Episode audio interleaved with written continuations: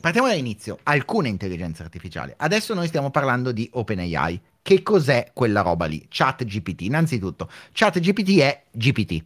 GPT è il nome dell'intelligenza artificiale. È stata rimessa a posto, rimpacchettata in modo da farla funzionare da chat un po' meno bene di come funziona quando la paghi. Ok? GPT. Generic Pre-trained Transformer. Trasformatore generico, quindi non è una cosa precisa, ok? Sì. Non fa cubi di metallo, può fare 1000 cose. Pre-trained, preaddestrato. Oggi il tema è interessante. Matteo è, allora, tra le milioni di cose, hacker e professore a contratto in corporate reputation e storytelling, founder di The Fool, la società leader italiana per la reputazione, e divulgatore sul web con una videorubrica chiamata Ciao Internet. Infatti vedete che non è timido perché ha un bel po' di pelo sullo stomaco.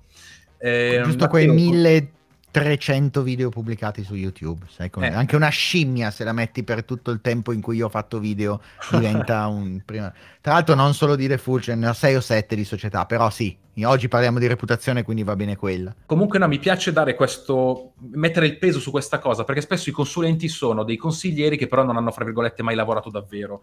È un po' brutta da dire. Nemmeno io ho fatto l'imprenditore, cioè adesso lavorare è una cosa seria. Io gestisco persone che lavorano bene e sono mediamente bravo nello sceglierle. Infatti, no, io parto come tecnico, però, quindi ci sta.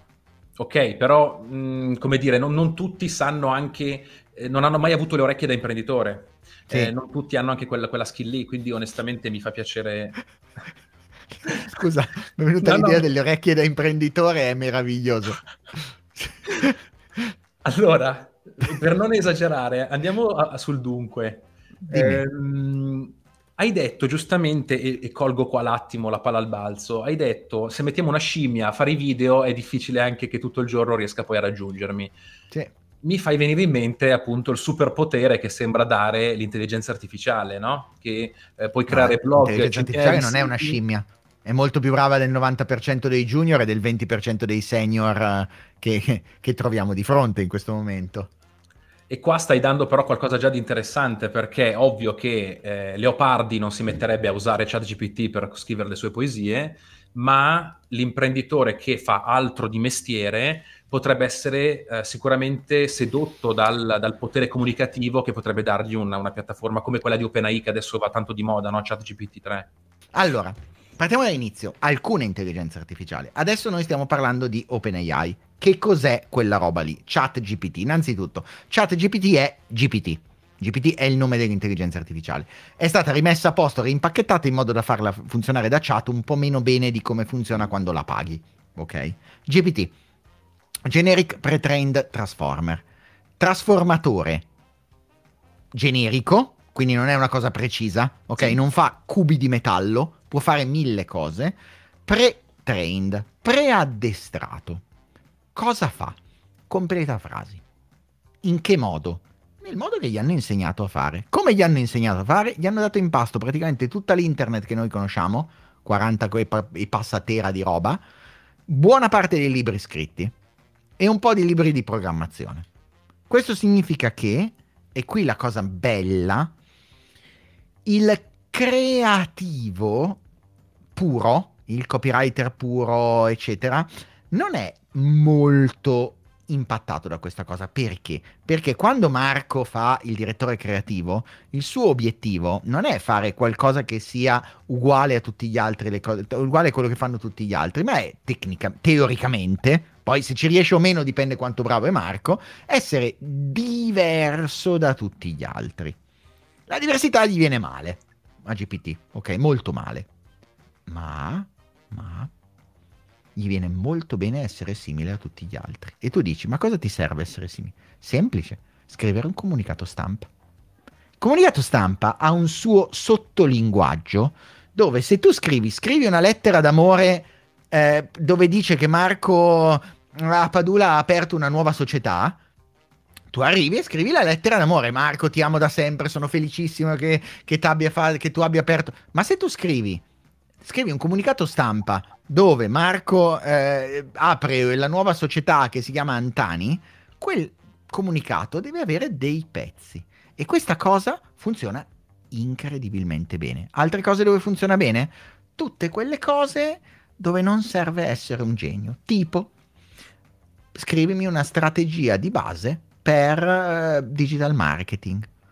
Non so se domani o lunedì, nel senso che ho lì roba da fare, ma non, farò uscire un corso di digital marketing, sì, fatto con GPT-3, con tutte le lezioni, con gli script scritti da GPT-3 e con gli avatar fatti da Sintesia, che sono gli avatar finti di quello che parla. È un buon corso? No.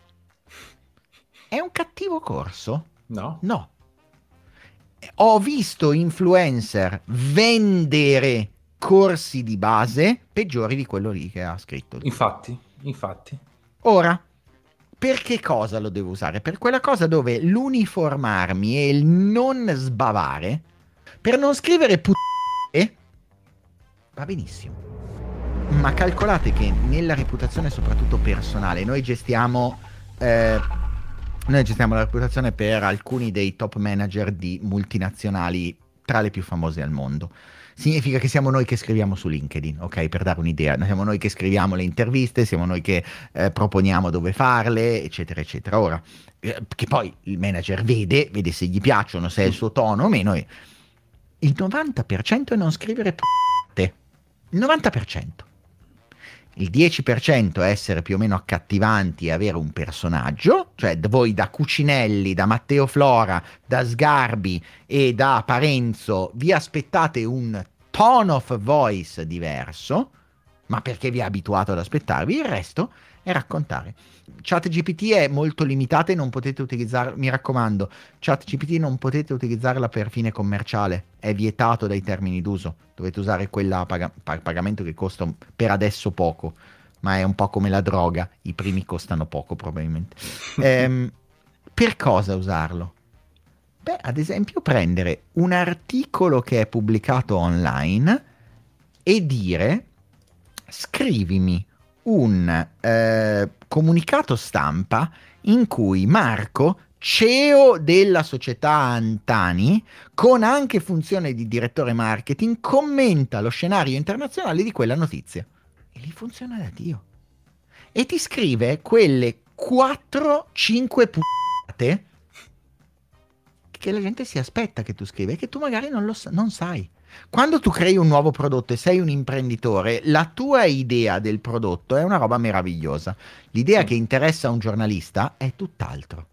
Sì. Le cose più stupide, più becere, più imbecilli di quella cosa che tu hai fatto probabilmente sono non quelle che piacciono al giornalista. Il giornalista non è stupido, ma sono quelle che il giornalista ritiene, c'è una parola tecnica, notiziabili. Cioè che piacciono. E queste cose GPT-3 le fa molto bene. I piani li fa molto bene, le sequenze le fa molto bene. Provate a chiedergli, scrivimi il syllabus per un corso universitario in corporate propaganda. Il syllabus è l'elenco delle lezioni e dei temi.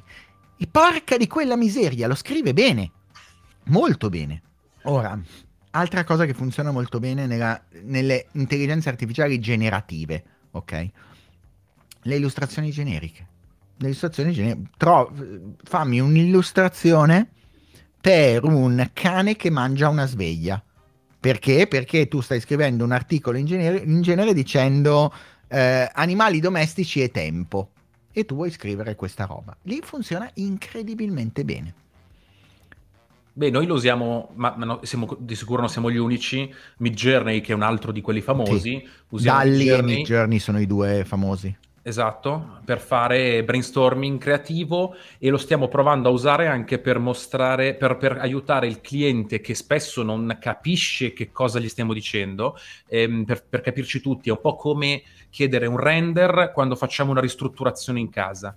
Non tutti riescono a immaginare il lavoro finito, e quindi vedere che hai la tenda messa lì, il divano messo là, il colore del muro fatto in quel modo, ti aiuta a immedesimarti, a capire sì, questa è la casa che vorrei. Uguale, nel momento in cui vai a proporre magari una strategia con una declinazione creativa, riuscire a spiegare meglio, in modo anche un po' più pratico, al cliente finale quello che può essere il... Tanta gente che ti dice funziona male, il 90% di questi è perché si spiega di merda. ma già famoso, con le persone, figurati, prompt, no? Sì, l'uso dei prompt. Già si riescono a spiegare male con una chat, figurati con un professionista, ok?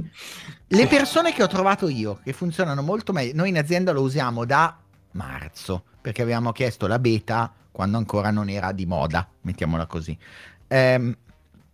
Io ho l'apertura alle API da febbraio dell'anno scorso. Uh-huh. API, il sistema per fare macchina a macchina, cioè noi scriviamo sistemi che usano quello, non usiamo ChatGPT.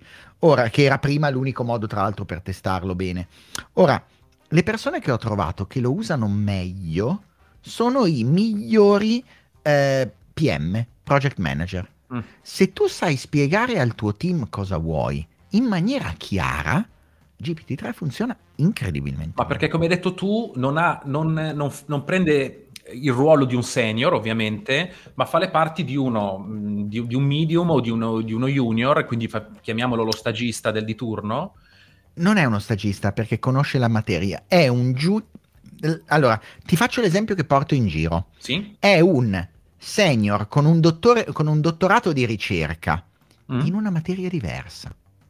Okay. Cioè tu sei un PhD in fisica teoretica che però decidi di fare un cambio di carriera e ti mettono a fare il copywriter. Sì. Di tutta quello scibile umano ne sai a pacchi, non ne sai tantissimo di copywriting, quindi se ti do l'informazione sbagliata me li rispondi in maniera sbagliata. Tant'è che vi faccio un esempio, provate, che era l'esempio che facevo io in un video che 100.000 visualizzazioni, una roba. Vabbè. Poi lo mettiamo in descrizione così se vogliono andare a vedere lo recuperano. Uno qualunque, cioè, ci ho messo solo un botto di tempo per spiegare determinate cose. Spiega il quantum computing, che è una roba difficilissima di teoria dei quanti, cioè una roba difficilissima di meccanica quantistico fatto a più fasi, se non sbaglio. Il quantum entanglement, spiega il quantum entanglement a una persona con un dottorato di ricerca in fisica e te lo spiega e non capisci una beata favola, io compreso. Poi gli dici spiega il quantum entanglement a un bambino di 5 anni. E io lì stavo sbandando perché l'avevo messo tipo podcast mentre tornavo dalla montagna e sono rimasto sconvolto. E lì davvero arrivi con la mascella giù. Tante volte, ad esempio, se voi gli chiedete creami un titolo per un articolo che parla di branding e lui te ne dà una serie, dammi 10 titoli per un articolo di branding. Sì. Poi gli dici sei un copywriter di una grossa agenzia internazionale, il tuo lavoro è quello di prendere non i titoli più banali ma di far per ciascuno di questi titoli per meravigliare le persone per ciascuno dei tuoi articoli. Dammi 10 articoli per... e lì ti saltano fuori delle perle meravigliose. Perché ancora una volta lui lo deve fare facendo agenda setting, prima dicendo come funzioni e dove. Una cosa volevo chiederti a proposito di questo discorso. Hai detto anche prima, no, che voi vi occupate, per esempio, scrivete voi per multinazionali, scrivete voi su LinkedIn. Scriviamo vuol dire proponiamo noi il piano editoriale. Sì, sì. E quindi questo, come dire, rende retorica la mia domanda, ma... quanto può essere etico usare intelligenze artificiali per parlare al posto nostro? Perché molti che differenza c'è tra pagare Matteo per parlare al posto tuo, pagare Comin and Partner o un'altra società di PR o la nostra The Magician per parlare per te o scriverlo tu di persona? Come l'ufficio stampa, così come anche, ricordo quando c'era stato, prima delle elezioni, tutti i politici erano sbarcati su TikTok, no? Certo. Compreso Berlusconi, che era stato Berlusconi anche... Berlusconi fantastico però su TikTok. Forse anche quello più degno di nota, no? Fantastico. Berlusconi. Perché Berlusconi era Berlusconi su TikTok. Sì, però dubito che ci fosse davvero lui a rispondere salutami presidente, ciao, e Berlusconi era lì a scrivere ciao.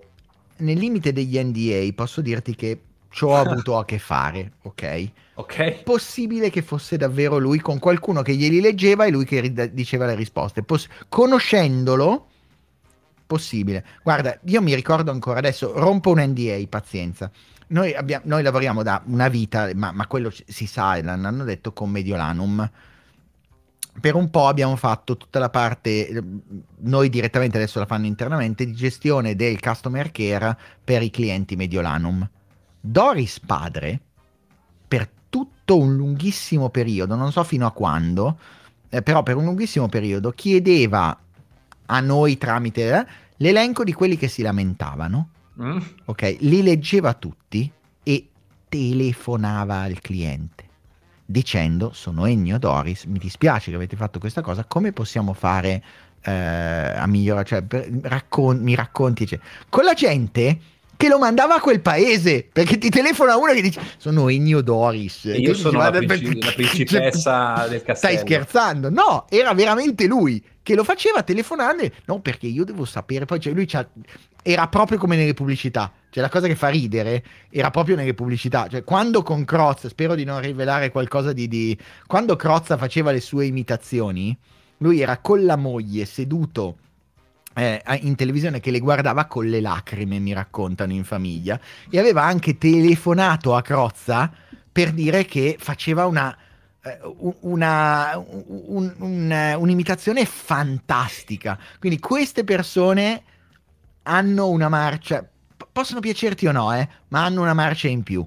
Però calcola che è un'altra generazione, è la generazione degli auguri di Natale scritti a mano con la firma e con Ciao Matteo. Sì, che la firma in originale, non la firma. Sono le 5 ore a mandare 2000 biglietti scritti e firmati a mano uno a uno. Lascia perdere quelli. Però normalmente il manager non viene pagato per avere idee particolari, normalmente viene pagato per portare avanti una vision e una mission particolare. Il manager deve darti la rotta. Quanto più bravo è un manager, tanto più le persone sotto seguono quello che lui avrebbe fatto senza che lui lo debba fare. Tanto più è competente un manager nello scegliersi le persone, tanto meno interviene. Nel nostro caso, nella reputazione, è molto complesso perché dobbiamo scrivere come fosse quella persona.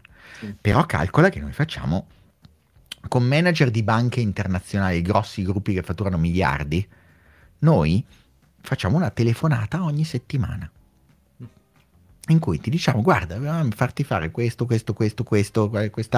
In genere iniziano con mi perdoni, noi non siamo abituati a dare del lei, quindi in questa, fuori da qua le darò del loro, della vostra maestà, ma dentro a questa telefonata i miei ragazzi e noi ti diamo del tu, punto. No, non è un qualcosa di negoziabile in quella telefonata, e poi ti proponiamo cose e lì è davvero un uno a uno, eccetera. Ora, se hai questo rapporto fiduciario con un'azienda, con un'agenzia, perché non puoi averlo con un'intelligenza artificiale che ti scrive cose? Non solo, ma ti scrive cose che tu non sai. Ti faccio un esempio. Pubblicheremo tra poco una roba fatta con GPT-3, che sono 600 post di LinkedIn su determinati argomenti. Ho chiesto a GPT-3: dimmi 30 argomenti di cui parlano le persone su LinkedIn, e mi ha dato 30 argomenti, dall'HR, come essere dei buoni manager, eccetera. Ok, perfetto, per ciascuno di questi dammi 20 topic e per ciascuno di questi creami i due tipi di contenuto. Uno dei due motivazionale, che dice che ce la farai, un altro dei due con una serie di tips, cioè una serie di consigli numerati per come fare queste cose. Oh, ci sono delle cose che spaccano, ma sì, davvero. Sì. Guarda, io non so se l'hai visto, avevo fatto qualche settimana fa, avevo scritto su LinkedIn un post che diceva: ho trovato l'uso definitivo di ChatGPT. Tra l'altro spero che mi segua, perché è un'ispirazione di una storia vissuta vera. È un cliente che mi ha fatto una domanda, la classica domanda del tipo: ma tu cosa ne pensi di questa cosa qua? Ma io cosa ne penso? Mi paghi e te lo dico, non è che sono un amico che ti dice che cosa penso.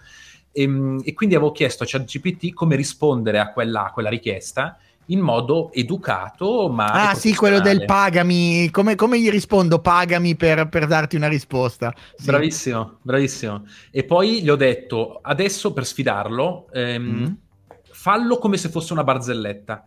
E quindi ha iniziato a dirmi, sai che ieri ho trovato degli... No, mi è capitato già questa cosa, questa discussione con degli alieni che volevano che io trovassi la soluzione per il loro pianeta, ma quando gli ho chiesto cosa volevano pagarmi, mi hanno detto che pensavano fosse gratis. E io gli dissi, ma va, come puoi permetterti, no? Eccetera, eccetera.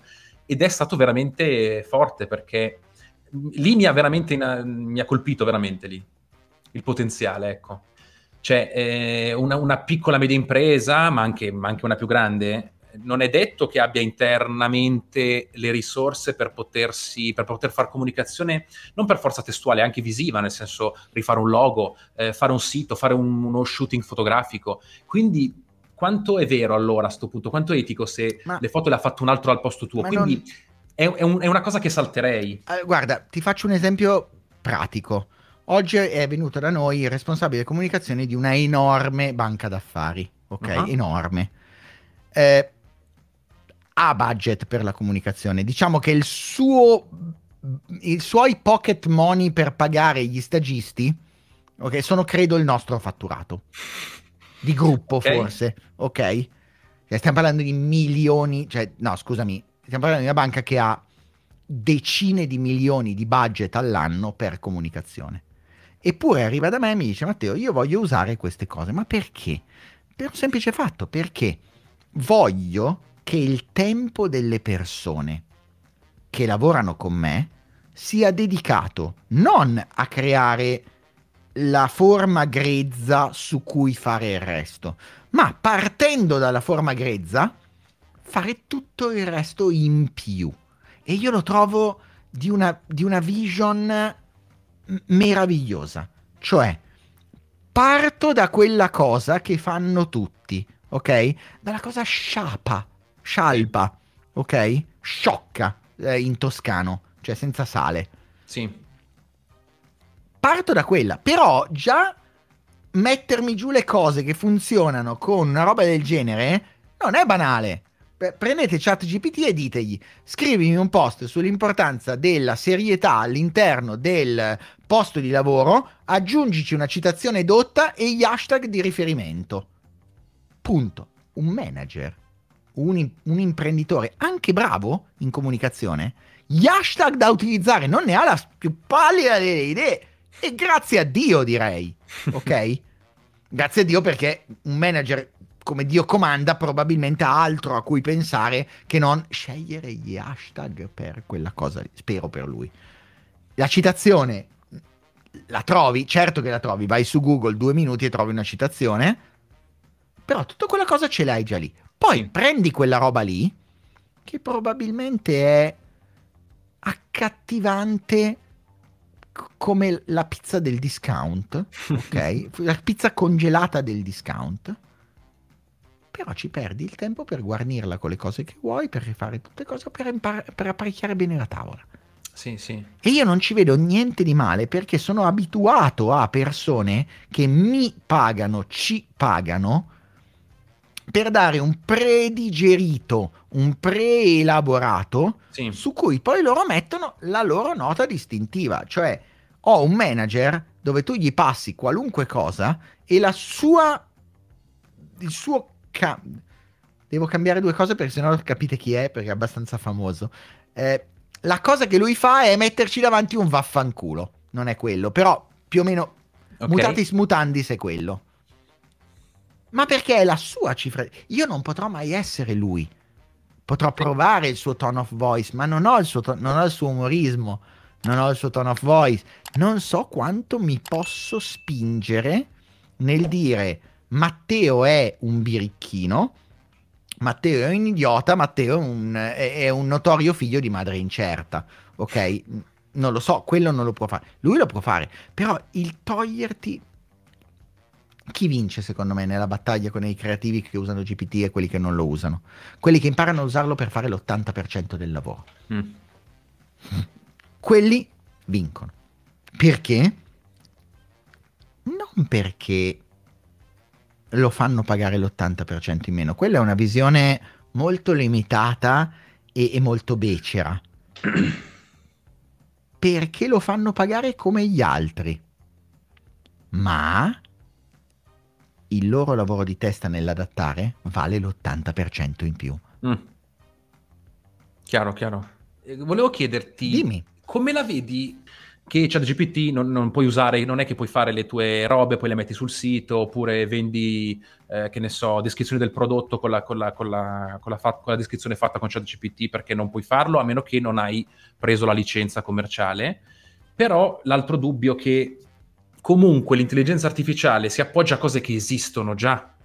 Quindi se io... Come i manieristi. Sì, tu hai fatto una prova, per esempio, scrivimi una poesia in stile Pascoli, se non sbaglio, che parli di, che ne so, cavatappi. Per dire, adesso non era cavatappi, no, ma... Quanto è bello stiracchiarsi al mattino, non mi ricordo. Quanto è bello stiracchiarsi al mattino. Ovvio che lì è più, come dire...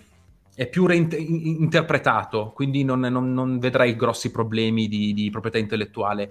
Da Midjourney invece lì è un po' più drastico, perché a volte addirittura venivano fuori watermark delle foto originali con cui venivano prese le immagini che poi venivano modificate. Allora sì e no. Perché sì e no? Premesso, sono socio di uno studio legale, il CEO del nostro studio legale, Lucia Maggi, è un mostro vivente di proprietà intellettuale, si muove su quella parte. Io ho gestito le più grandi cause di protezione del copyright in Europa, da Mediaset contro Google, YouTube, The Pirate Bay, sono stato io il consulente tecnico. Quindi ci sono due problemi. Il primo, il training set, cioè effettivamente il training set, scusate, per i non addetti ai lavori, è come l'intelligenza artificiale impara utilizzando un sacchetto pieno di immagini, e molte di queste immagini, devo dire la verità, finiscono nel diritto d'autore. Quindi obiettivamente è corretto il fatto di dire che non tutte le immagini lì dentro hanno dato la possibilità di finire all'interno di questa parte, ok? Quindi quello ci sta. Dall'altra parte però io ti dico, perché è tracciabile, perché io sono abbastanza convinto che Marco sia un incredibile direttore creativo. Sono altrettanto convinto che il 93-95% di quello che crea Marco è la copia pedissequa di tutte le persone sotto cui ha lavorato. Non consciamente, attenzione, sì. Non consciamente, ma inconsciamente tu hai il bagaglio di esperienza delle persone che a te ispirano e delle persone sotto cui hai lavorato. Io lo chiamo il manierismo dell'AI. L'AI è manierista. Vi ricordate il manierismo? Era alla maniera di... Ci sono alcune opere che per cui è stata usata... Sono un filo impreciso, scusatemi, se avete un dottorato di ricerca in storia dell'arte... ogni volta che dico questa cosa muore un gattino e un dottore di ricerca in storia dell'arte. Attribuite a scuola di Leonardo, ma perché non sai se è Leonardo, se era qualcuno che alla fine disegnava come Leonardo, ok? Sì. Stessa cosa, gli artisti si basano su inferenza o emulazione. È come quella cosa... è ispirato a quella, in fotografia è palese, è come quella cosa è ispirato a quella fotografia, o è basato su quello, ma l'ho fatta dal basso all'alto, non l'ho fatta in bianco e nero, ma l'ho fatta ribaltando destra e sinistra. È come lo swoosh della Nike, ma è ribaltato in un altro colore. Ma non perché Marco sia un plagiatore, o perché Antonio o Tizio sia un plagiatore, per un unico motivo, perché l'essere umano è nato, il mio socio ti dice che impariamo in due modi, a calci in culo e a facciate, è nato per emulazione e differenza. Noi impariamo per emulazione e differenza, e in quel caso non lo puoi dimostrare a meno di cose palesi. Cioè, se Marco esce per le scarpe di Gino con una roba fatta esattamente come lo swoosh di Nike, no. O se no riflesso, lo stesso ma ribaltato. E allora, perché è tanto simile. Ma se Marco esce con una S che si rastrema all'estremità, ispirata anche non cioè solo psicologicamente, non volontariamente, a sì. una cosa. Però alla fine sta copiando, sta facendo la stessa cosa. Il motivo per cui i grandi... Io ho lavorato con grandissimi direttori creativi, grandissimi. Io mi ricordo uno di questi con cui ho lavorato quando ancora lavoravo in agenzia, che è Pasquale Diaferia, grandissimo creativo, una roba devastante di bravura, braille, roba varia. E anche lui mi diceva, io sono il prodotto cartesiano dei libri che mi compro. Che è vero! È vero, è vero. Ma a proposito di libri, io ricordo che mi ha cambiato la vita Rubare come un artista, perché spiega esattamente questa cosa che tra l'altro io avevo dentro ma non riuscivo a, come dire, a plasmare. Quel libro mi ha dato la soluzione al pensiero, e lo dicevo anche, non mi ricordo con chi al telefono proprio ieri, che alla fine noi siamo, cioè, non inventiamo mai niente. Cioè io, anche il logo della Nike è frutto di curve che magari abbiamo visto in, che ne so, in un'impronta per terra. Quindi al massimo, cioè, mi sono ispirato, no? E ho preso ispirazione, la cultura, il cerchio, il quadrato, l'immonto, e poi ci creo qualcosa di sicuramente distintivo, sicuramente qualcosa di differente, però figlio di qualcosa che non ho creato dal nulla. Cioè la creatività, in teoria, cioè solo Dio, no? Crea dal nulla. Forse... Forse perché prima ha creato tutto il sistema di regole che generano la fisica moderna, e poi all'interno di quelle, però vabbè. Sì, sì, no, vabbè, ma questa è una figata, facciamo un'altra live su questo, è un'altra cosa, non andiamo a T. Però, quindi sì, sono d'accordo, sono assolutamente d'accordo con te. Siamo figli della nostra esperienza. C'è una cosa che devo dire, io insulto i commentatori, tra l'altro, nelle live degli altri, quindi sallo. Likecast ASTV, impegnati di più, ti prego. Beh, comunque il biglietto per vedere la Gioconda lo devi pagare per metterla nel tuo bagagliaio. No, vai su Google, cerchi Gioconda. Il 99% delle persone che si ispirano alla Gioconda non hanno mai visto la Gioconda in vita loro. Ok, l'hanno guardata su Google. Quindi... anche chi è andato al Louvre non l'ha vista a volte, perché c'è talmente tanta fila che la vedi... Ma no, ma poi non so se mai siete andati al Louvre. Se ci andate, la cosa che vi fa incazzare di più è che non vedete la Gioconda, perché è una roba sotto tre vetri diverse, è grande come uno sputo, non vedi niente, c'è un riflesso, normalmente almeno una luce da comunque ti muovi, che ne copre la metà, e arrivi maledicendo e trovando, diciamo... migliaia di definizioni per la dubbia virtù della mamma di chi l'ha messa dentro lì o il papà, no, è vero, è vero. Secondo dei punti di vista, eh. Dico mamma solo perché in genere la mamma è certa. È un problema l'attribuzione, ma è un problema per il motivo che forse non ti aspetti. Non è un problema perché hanno rubato, è un problema perché sai esattamente, cioè hai la possibilità matematicamente di dimostrare che quella parte di contenuto fa parte di un dataset e io non l'ho autorizzato per a fini commerciali, e questa cosa la rimetteranno a posto. Te lo do proprio, guarda, te lo do per scontato da qui a meno di 18 mesi, ok? Lo metteranno a posto. Dividi due parti. Uno, sappiamo che funziona, eccetera, è sbagliato, certo che sì, è sbagliato, e finché sapremo che funziona questa cosa la dovranno risolvere o pagare, ok? Due, gli esseri umani lo fanno da una vita. L'unico motivo per cui io non faccio causa a Marco, ogni singola campagna che lui fa, l'unico motivo è che non ho una metodologia algoritmica per trovare tutte le derivazioni che lui ha fatto, perché se io potessi guardare nella testa di Marco, uso te Marco perché fai il direttore creativo ed è esattamente la professione di cui stiamo parlando, nulla contro né la tua professionalità né nulla, però io sono convinto che Marco mi sa dire se ci mette una giornata e mezza dopo che durante il momento in cui ha l'idea creativa non ne può sapere niente, ma se tu gli dai una settimana per dire ti pago, il tuo compito è capire di quella roba che tu mi hai tirato fuori da dove arrivano tutte le suggestioni, lui le tira fuori e ti dice guarda, quella parte la schema colori sono convinto che è questa barretta di cioccolato che mangia mia figlia. No, non ancora perché è piccolina. Lo schema di colori è il pupazzo preferito di mia figlia, perché ce l'ho avuto davanti talmente tante volte che ormai mi è entrato lì.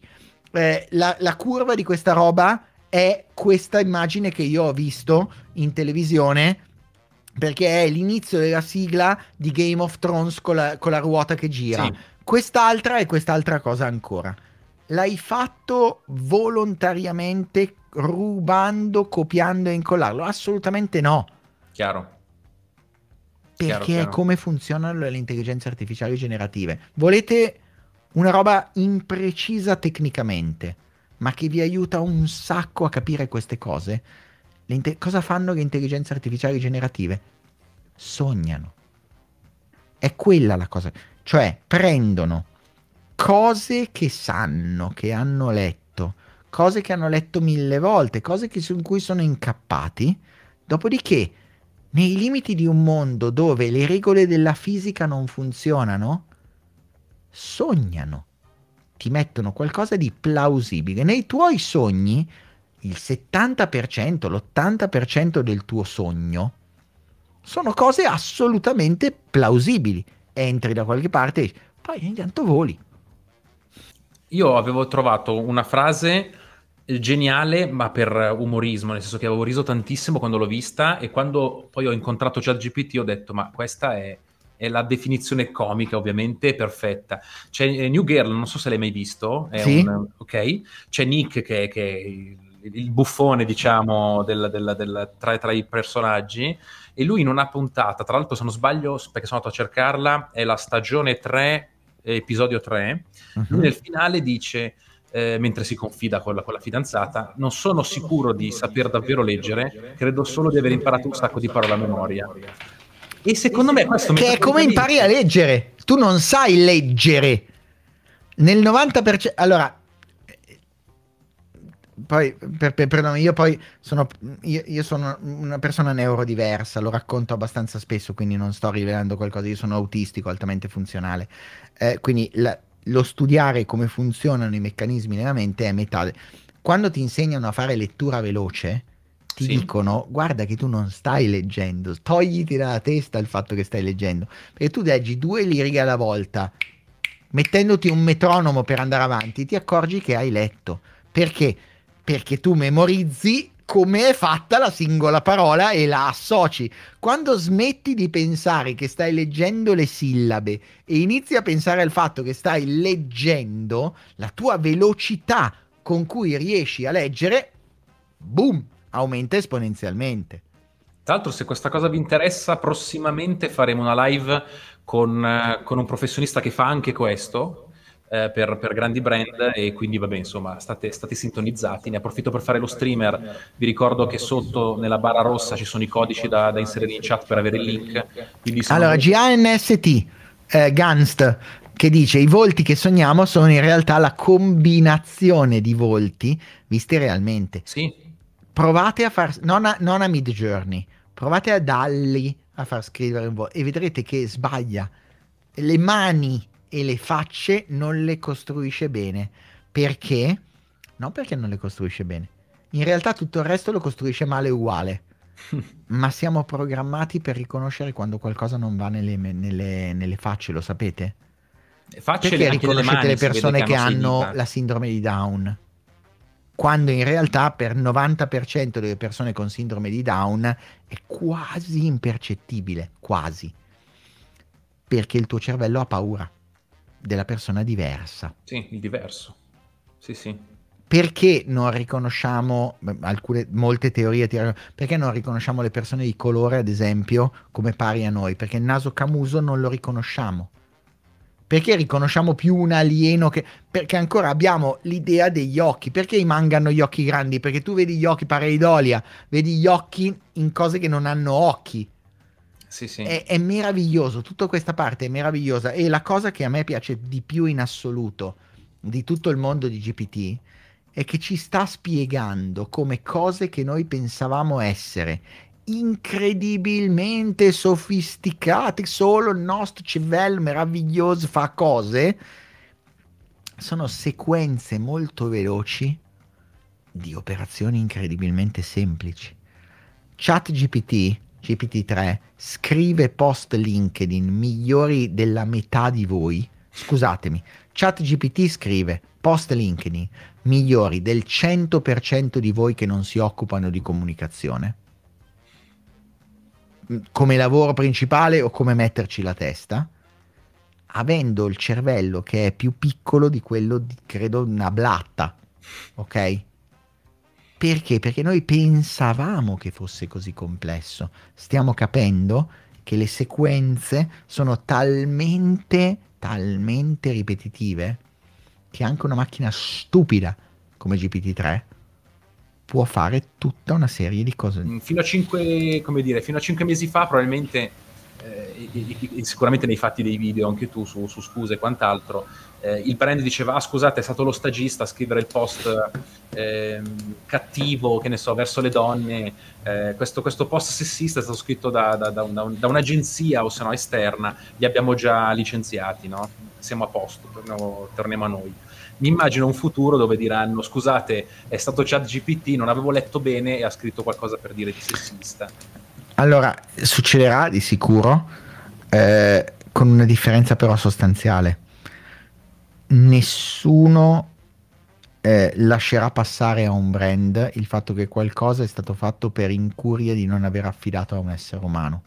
Cioè la controversia che se domani prendiamo un brand qualunque, prendo qualcosa che ho davanti, Huawei, ok? Uh-huh. Perché ho davanti un robot di Huawei, proprio a caso. Huawei fa un errore di questo tipo. Non gli conviene dire l'ha fatto GPT-3, perché la recrudescenza luddista che hai visto anche nei commenti, che dice: ah, ecco, voi non pagate le persone, prendete delle intelligenze artificiali perché vi costano. Quel tipo di attacco diventa talmente reputazionalmente più impattante che non dire è stato il mio amministratore delegato che è entrato e ha scritto una cazzata, era ubriaco come una merda. Cioè fai meno danni così, per assurdo. Sì, paradossalmente sì. Secondo Ottimo. Me paradossalmente sì. Matteo, grazie della disponibilità e di tutto quello che ci hai raccontato. Magari facciamo una live anche con i tuoi colleghi avvocati, i tuoi soci avvocati, anzi. Quando vuoi, loro sono le persone più squisite, nonostante il fatto che siano avvocati, quindi, cioè nel senso, premesso che sono avvocati, non ho niente contro gli avvocati, ho un sacco di amici avvocati, premesso che sono avvocati, sono le persone assolutamente squisite, quindi, soprattutto Lucia è la mia migliore amica da una vita, Lucia Maggi, l'avvocato professor Lucia Maggi, che scusa, che no. Se vuoi parlare di proprietà intellettuale su queste cose, lei è bravissima ed è la persona più carina che secondo me cammina sulla faccia di questa terra, però quello è opinione personale. Però lì sei di parte, dici? Sì, lì sei, beh, la mia migliore amica, quindi sì, direi di sì. Ciao Matteo. Grazie a tutti ancora, buona serata. Ciao. Hai mai sentito parlare di App00? Siamo un'agenzia specializzata nell'aiutare startup e PMI a diventare dei brand grandi e forti. App00 si occupa di brand marketing, brand identity e brand design. Il nostro compito è quello di creare un'identità che distingua e caratterizzi la vostra azienda e la renda speciale. Contattaci www.app00.it.